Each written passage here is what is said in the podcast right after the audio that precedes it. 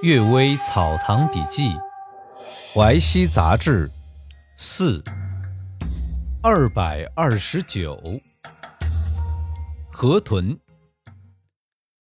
河豚只有天津最多，当地人像蔬菜一样吃河豚。不过呀，也经常有中毒死亡的，因为不是每一家都会烧河豚。一丈牛替元先生说，有一个好吃河豚的人。终于中毒而死，死后托梦给妻子说：“祭祀我时为什么不用河豚呢？这真是死而无悔了。”又听姚安公说呀，邻居有户人家能维持温饱，后来主人因为赌博败家，临死时他对儿子说：“一定要把赌具放在棺材里，如果没有鬼，赌具和尸骸一起变为泥土罢了，有什么危害呢？”如果有鬼，我们处身荒野草木之间，没有赌具，怎么能消磨时间呢？等到收敛埋葬时，人们都说，人死后按礼仪埋葬，临死时糊涂遗言是不能听的。他儿子说：“难道没听说侍奉死者要像侍奉生者一样吗？生前我不能劝止赌博，父亲死后我却要违背他的遗言吗？我不是讲理学的人，请各位。”不要干涉别人家的私事。终于啊，按他父亲的遗言办理。姚安公说，这种行为并不符合礼仪，但也说明这孝子思亲不止之心。我讨厌每件事都要遵守古时礼仪，而思亲之心却非常淡漠的人。胡壮有个仆人的儿子做裁缝，他父母卖身为奴时，并没有连儿子也卖了。所以单独住在外面。他的妻子二十多岁，被胡金迷惑，一年多后就病死了。当初妻子还不肯说出来，到病重时才说。这胡金刚来的时候是女子的模样，自己说是新搬来的邻居留下来交谈。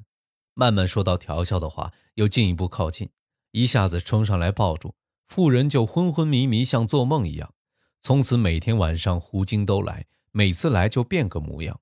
有时是男，有时是女，有时年老，有时年轻，有时漂亮，有时丑陋，有时是僧人，有时是道士，有时是鬼，有时是神，有时穿现在的衣服，有时呢穿古代衣服，一年多来没有一次重复。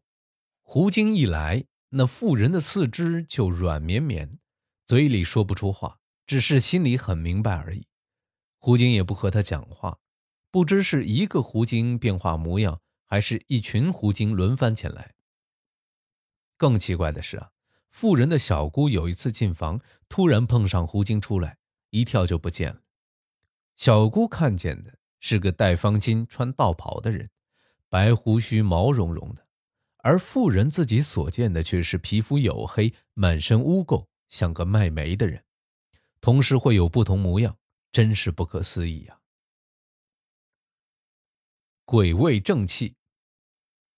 吉如爱先生说呀，交河有人的田地靠近坟堆，离家比较远，就在田边建间屋居住。晚上经常听到鬼讲话，习惯了也不奇怪。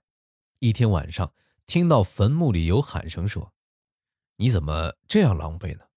另一个声音回答道：“刚才在路上碰到个女子，带着一个孩子赶路，我见他面有衰气。”死期快到了，就没有躲避。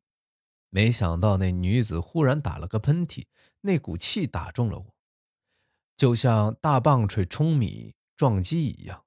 我受伤倒在地上，休息了很久才能回来。现在胸膛还隐隐作痛。这种田人默默记下这番话。第二天耕田的人聚在一起，这个人就把事情讲出来，还问：这昨天傍晚。谁家的女子在路上碰到鬼了？其中有个姓宋的说：“昨晚我女儿和我儿子从外婆家回来，并没有碰到鬼的事儿。”大家都认为啊，这个人乱讲。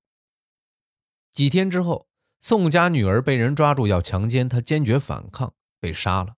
人们才知道，女人贞烈的正气虽然临近死亡，仍然刚强有力。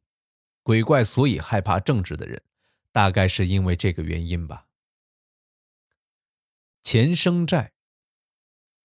张完志舍人说，有个胡经做朋友的人要外出经商，就把家事托付胡经。大凡有火灾、盗贼，胡经都带他报警守卫；有仆人婢女做出坏事，胡经也一一指出加以责备。家务事处理得井井有条，比这个人外出经商以前还要好。只有这个人的妻子与邻居偷情，胡经就像不知道似的。过了两年，商人回家，十分感激胡经。时间长了，稍稍听到邻居和妻子偷情的事儿，又很怪罪胡经。胡经表示抱歉说：“这是神的判决，我不敢违反。”商人不服气说：“鬼神惩罚淫乱的人，怎么反而引导他们淫乱呢？”胡经说：“这是有原因的。”邻居前世是大户人家，你在他家当出纳，他对你十分信任，你却贪污了他许多钱财。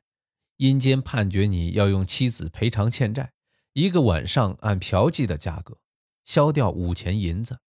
到现在，你的欠债只剩下七十多两了，债还光了就会没事，你何必发火呢？你如果不相信，试试把剩下的欠债款项给他，看看会怎么样。商人就到邻居家里，对他说：“听说你很穷啊，我这次侥幸赚了许多钱，现在送上八十两银子资助你。”邻居又感动又惭愧，从此就断绝了和他妻子的往来。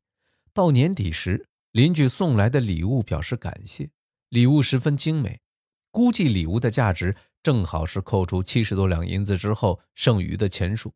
这才知道，钱生欠的债。收债的人一毫一厘也不能增加，还债的人一毫一厘也不能减少，这也是可怕的事情啊！感谢各位收听今天的《阅微草堂笔记》，大家晚安。